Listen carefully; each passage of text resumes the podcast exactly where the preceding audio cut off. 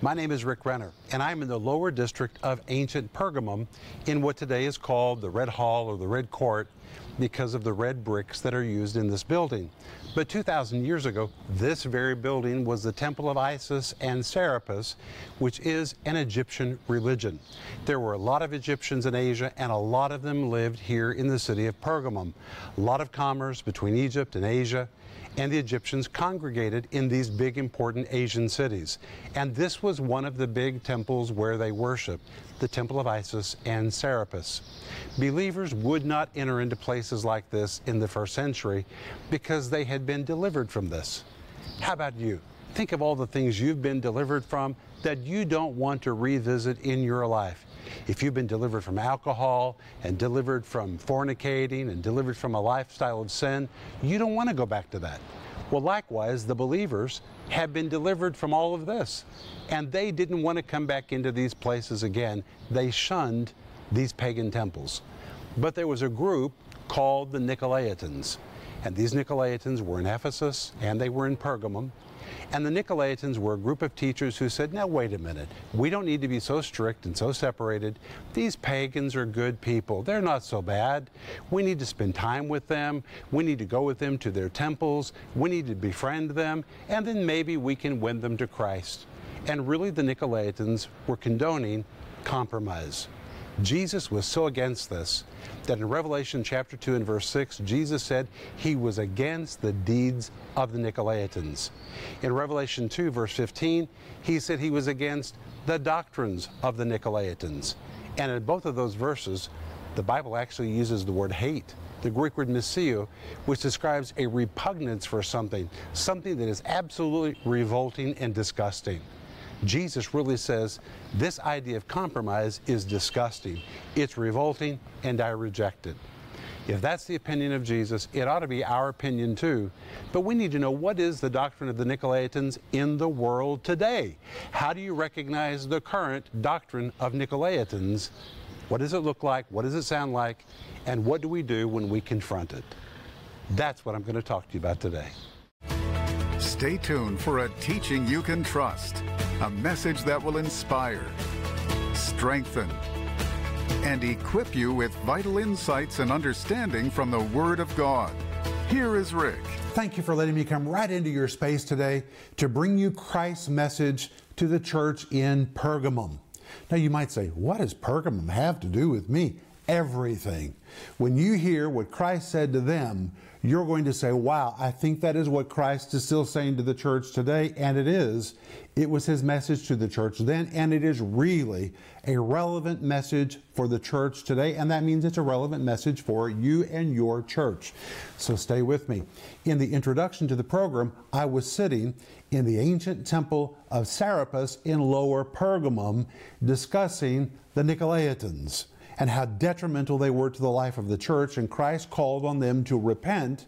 And that's where we're going to pick up again today, and we're going to continue all the way through verse 16. And this verse is just loaded. So get something to write with. And by the way, if you have a prayer request, let us know. We're here. We would love to pray for you. We really are people of prayer.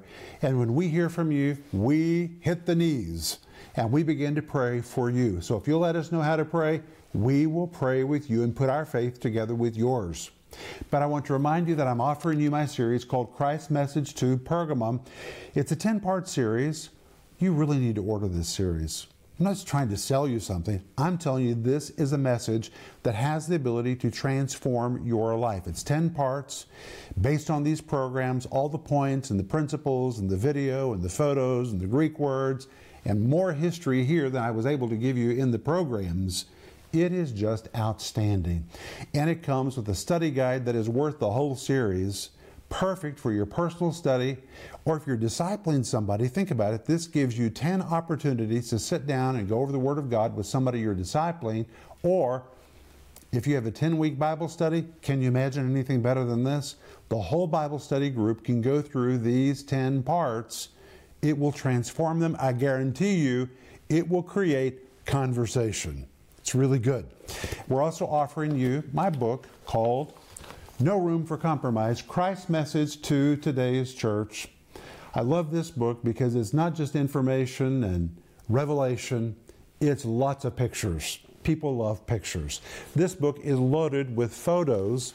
When I wrote this book, I decided to do it like I think that a book ought to be done. And everybody said to me, Rick, what are you doing? This is going to be so expensive to produce. But you know what? It was just on my heart to make the book the way that I thought the book ought to be made. So I took my photographers and my video team and my researchers with me to Turkey over and over and over, and we documented everything that I talk about in this book, and it's our photos. This is my work, and it is just amazing. You will love this. Now, today, I'm going to be talking to you about Christ's sword and judgment. That's a subject people don't talk about much today. But Christ's sword is still working today, and people are still being dealt with by God today if they don't repent, particularly leaders who are in error and who are leading others astray. And today I'm going to clearly show this to you in Scripture.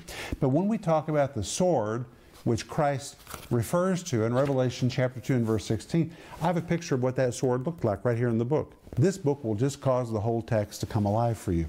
But I want to read to you very briefly from page 288. Listen to this. Despite the outstanding commitment of many of the Pergamene believers, a deadly spiritual infection had begun to spread inside the church. And Jesus knew it had to be addressed and removed before it spread to the entire body. Certain spiritual leaders in the church have begun to promote compromise, moral relativism, and inclusiveness over absolute truth referring to this corrosive spiritual disease as the doctrine of Balaam and the doctrine of the Nicolaitans, Jesus expressed his emphatic hatred of it because of its potential to bring ruin on the church. So Jesus issued a stern warning to the believers and leaders in Pergamum. The time for negotiating had come and gone.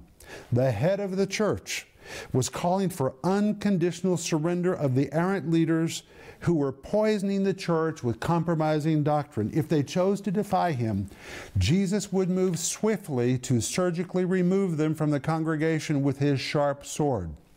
Although they may have seen themselves as progressive and exempt from a more primitive style of Christianity, Jesus viewed those who were promoting inclusion and compromise as a threat to the very life of the church and would use whatever means was necessary to stop them in their tracks. Jesus was going to exert his authority and retake the church for himself. Do you see how relevant that is? That is what Jesus is still saying to the church today. Jesus will surgically remove those who bring spiritual disease to the church if they don't repent and get back in line. And that leads us to Revelation chapter 2, verse 15. That's where we're going to begin today, very quickly reviewing verse 15. And in verse 15, the Bible says, So thou hast there them that hold the doctrine of the Nicolaitans, which thing I hate. Now, the Nicolaitans are referred to twice in Revelation chapter 2. Revelation chapter 2, verse 6, they were in Ephesus. And in Ephesus, Jesus said he hated the deeds of the Nicolaitans. But when you come to Revelation chapter 2, verse 15, we find that the Nicolaitans are also in the church of Pergamum, and Jesus hates their doctrine. He hates their doctrine and he hates their deeds. You need to understand that doctrine determines behavior. If your doctrine is right, you're going to have correct behavior. If your doctrine is wrong, it will always lead to incorrect behavior. And Jesus was against their doctrine and against their deeds. Doctrines and deeds are always connected. And Jesus said he hated their doctrine. And we saw that this word hate is the Greek word miseo.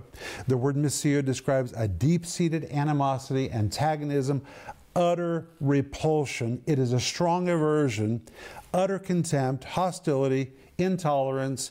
It describes disgust and outrage. Jesus was outraged by what the Nicolaitans were introducing to the church.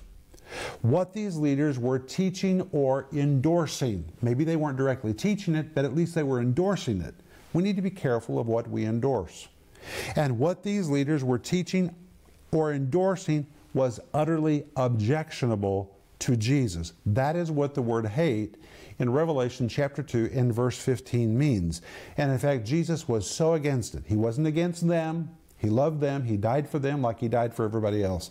But he hated their doctrine and he hated their deeds. He found it so repulsive Imagine they were bringing a corrosive spiritual disease into the church that was beginning to eat away at the church itself. And Jesus was so upset by this, he said he hated it. And then in verse 16, he called on them to repent. That's what it says, Revelation chapter 2, verse 16. Repent, or else I will come unto thee quickly and will fight against them with the sword of my mouth. And we've seen that this word repent is the Greek word metanoeo, such an important foundational word for every Christian. The word metanoeo, the word meta means to change. The word noeo is from the Greek word nous, the word for the mind. When you compound the two words together, the word repent, the Greek word metanoeo means a change of mind that results in a complete, radical, total change of behavior. A decision, you see, it's mental, it's intellectual, it's not emotional. A decision to completely change or turn around in the way that one is thinking, believing, or living. It results in a total transformation affecting every person, part of a person's life, both inside and outside, resulting in behavioral change. I think this is so important because today there's a lot of confusion about the word repent. Imagine we're living in an age when people are confused about the word repent. Is there anything more basic than the word repent? It's a Bible doctrine that every Christian should understand. In fact, in Hebrews chapter 6, verse 1 and verse 2, it says it is a foundational doctrine of the church. If you get this one messed up, you're really going to be messed up. Repentance is still something every Christian has to do. You don't repent to get saved, you get you repent to make a decision. You change.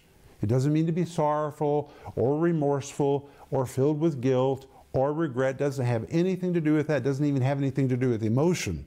The word repent, the Greek word metanoeo means make a decision to go in a different direction. Let me help you. If you have children, if you ever said to your children, hey, change your behavior, change your attitude, guess what?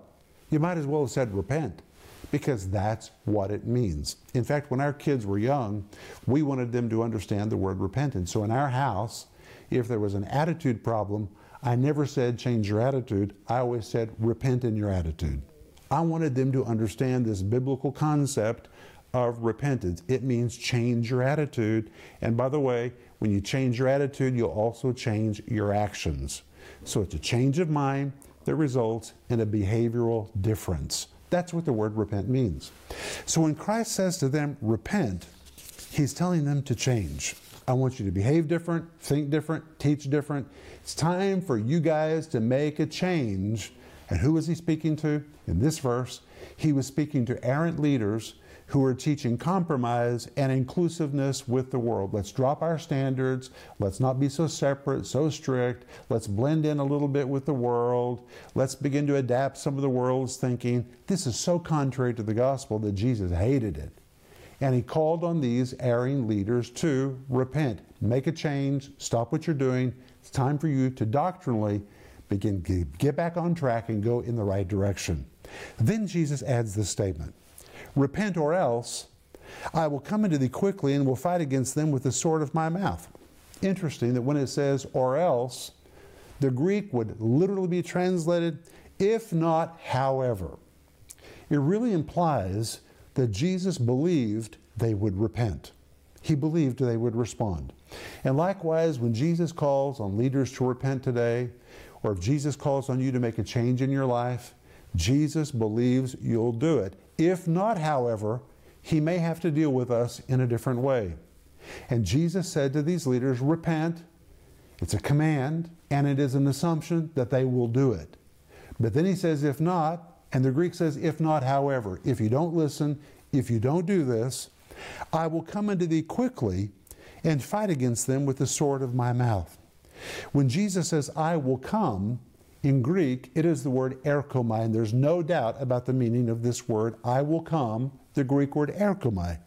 It means to come, to be en route, or to be on the way. And Jesus was literally saying, This is my signal. I'm giving you an opportunity to repent. If not, however, if you refuse to heed my instructions, you need to understand I will quickly be en route to you. I will be on my way.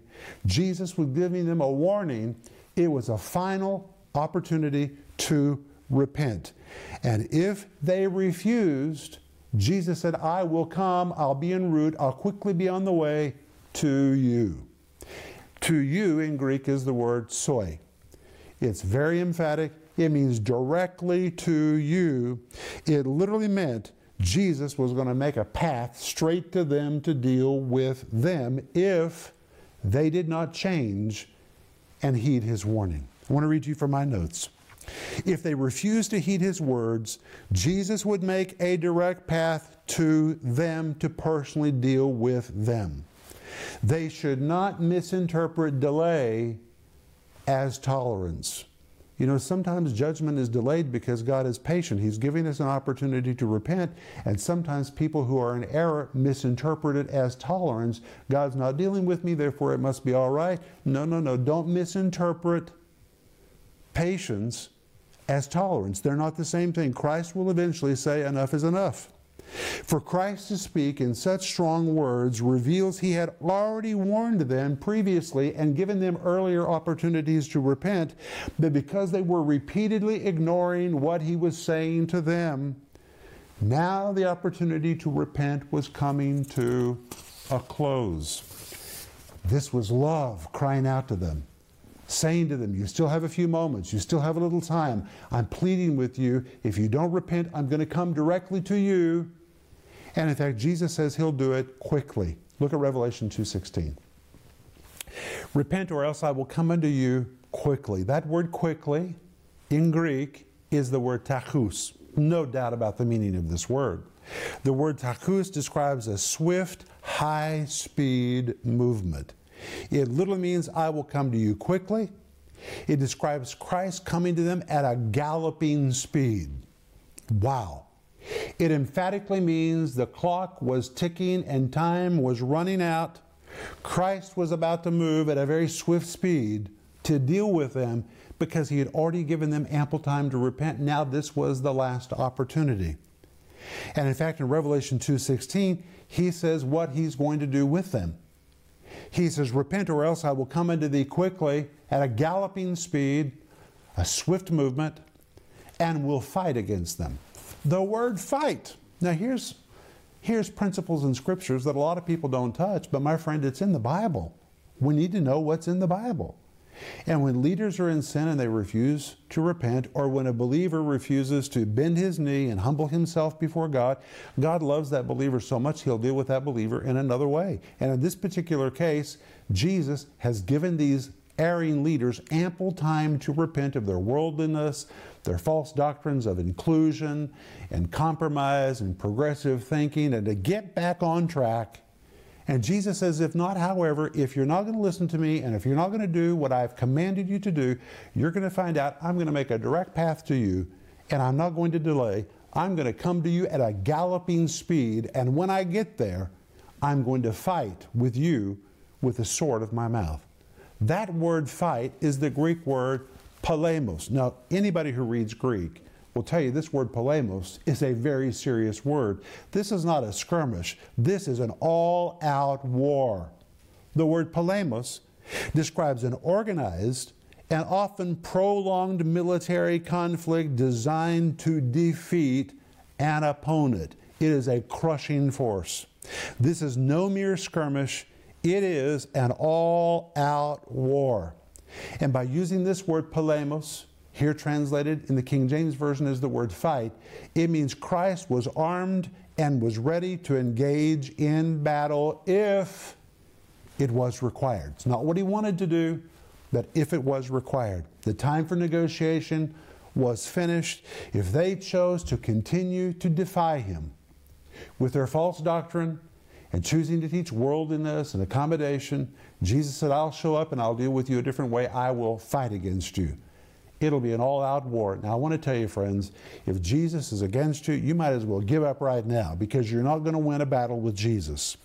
The word sword in Revelation 2.16 is the Greek word rhomphaia. Now, this is totally out of the ballpark strong, beyond what you can imagine. This is not just a regular Roman sword. The word rhomphaia was not even a Roman sword. It was a Thracian sword. Here's what it means This word sword, the Greek word rhomphe, is a sharp, sickle shaped blade affixed to a long pole. It was known for its ability to cut through thick armor with its long reach. Its back and forth hacking motion was similar to a farmer using a sickle, and it penetrated the tightly packed formation of enemies. Jesus was literally saying, If you guys don't do what I'm telling you to do, I'm going to come with a sword. If I have to hack my way back into the church, I'm getting back into the church. The church belongs to me, it's not yours. And Jesus said, if I have to hack my way back in, I'm coming and I'm going to get back into my church. The church is mine. I'm going to retake it for myself. That is powerful. And Jesus is still speaking that message to the church today. The church belongs to Jesus. He is the head of the church. We are His church. And when anyone in the church begins to take the church in a wrong direction, they are placing themselves in jeopardy. If they don't repent, Christ will surgically remove them and he will find his way back into the church. But listen to this in Revelation 2:16. He that hath an ear, let him hear what the Spirit saith unto the churches. Interesting that Jesus said, He that hath an ear. I wonder why he said that. I'll tell you why. Because everybody doesn't have an ear. Everybody does not listen when the Spirit speaks. Some people don't even have an ear to hear. Sometimes people are so involved in delusion and deception, they can't hear. And so now Jesus says, for those of you who still have ears, that's what he's still saying today. If you have ears to hear, hear what the Spirit is saying unto the churches. Now you may say, now wait a minute. This was to the church of Pergamum. This has nothing to do with me. No, no, no, no. What does it say? He that hath an ear to hear, let him hear what the Spirit saith unto the churches, plural. This message had application to all seven churches in Asia at that time and to the church throughout all the ages. What Christ said then, he is still saying today. He is speaking these words to anybody who has an ear in the church in any age of the church. And Jesus said, To him that overcomes will I give to eat of the hidden manna. Jesus will reward you if you'll stay on track. And if you feel like staying on track is difficult, wow, when you hear what hidden manna is, you'll realize it's worth being faithful to the Word of God because hidden manna will provide everything you need for life. And if you'll stay on track, God will bless you, not just eternally, now. He'll provide for you now power, provision, protection, everything you need if you'll get in line and if you'll stay on track with the teachings of the Bible. We're out of time, but I'll be back in just a moment. I'm going to pray for you. Explore the Bible and the first century church with Rick Renner's book, No Room for Compromise. In this masterful hardback Bible study, Rick transports you to the first century and the life of the early church, exploring the relevance of Jesus' end time message to the church of Pergamum then, and how that end time message is relevant today. On every page, Rick reveals the larger context of the book of Revelation and his appearance to the Apostle John, taking you on a journey through the first three centuries of Christian opposition within a pagan world. You'll be amazed to see how the early church thrived through the light, life, and power of Jesus Christ. This beautifully bound 400 page book can be yours for $80. Features on location photography, added artwork, and historical illustrations that enhance the in depth teaching. When you call or go online today, you can also get the 10 part teaching series Christ's Message to the Church in Pergamum. As one of the seven churches in the book of Revelation, the church in Pergamum was a light of faith in the pagan darkness. In this series, you'll see how Jesus' message of holding on to faith is just as relevant today as it was in the first century. Available in digital or physical formats, starting at just $20. Don't miss this special offer, No Room for Compromise, and Christ's message to the church in Pergamum. Call now or go to Renner.org to order.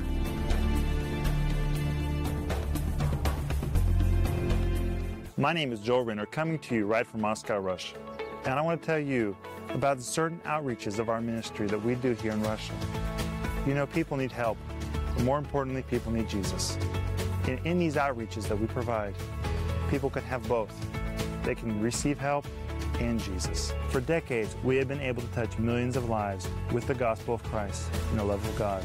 We've been privileged to do this through broadcasting Christian television programs all over the world, starting churches that are thriving to this day, visiting orphanages with gifts for children and the workers, visiting prisons to minister hope in God's Word, visiting mental institutions to share the freedom that is found in Christ, equipping graduates of our Bible seminary so they can go out and help others, reaching thousands through our Internet Good News Church with Bible teaching and spiritual care.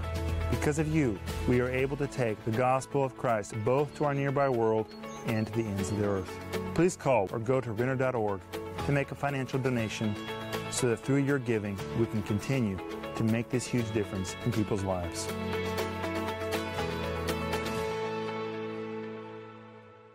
We're living in a day when seducing spirits with doctrines of demons are trying to lead people into error. And the error is well disguised as inclusiveness, accommodation, being open minded, progressive in our thinking. It's really delusional thinking that the devil's bringing into society, and unfortunately, much of that delusion is coming inside the church. And some churches and some church leaders, they're beginning to drop their standards. Even the common believers, they're beginning to adapt the way they think about sexuality and gender confusion. Oh, the list is so long where people are modifying what they believe. This is a result of seducing spirits and doctrines of demons that are invading the world. And in fact, in Matthew chapter 24, when Jesus talked about the signs of the times, the very first sign he gave that said we would be alerted that it is the very end of the age is that deception or delusion would begin to pervade society. That's the day that we're living in. So we need to keep our head on straight. We need to stick with the Bible, believe the Bible, and not fudge from what the Bible teaches, even if the world chooses to go another direction. We're not obligated to do that. We're obligated to hold fast to the name of Jesus and to not deny our faith or the teaching of the Word of God. That is our obligation. And that's what I want to encourage you to do, and you can do it. But I'm offering you my series called Christ's Message to Pergamum. Order it's really good. And my book called No Room for Compromise Christ's Message to Today's Church. Father, we thank you for the opportunity to open our Bibles and go deep. And we ask you to change us in Jesus' name. Thank you for being with me. Remember Ecclesiastes 8 4, where the word of the king is, there's power. No wonder the devil hates it. It's got so much power. So let the word of God release its power in your life today. And I'll see you in the next program. Thank you for watching this broadcast. For more information on product resources or to learn how you can partner with this ministry, please connect with us at Renner.org. Also, please be sure to visit us on Facebook, Twitter, and Instagram.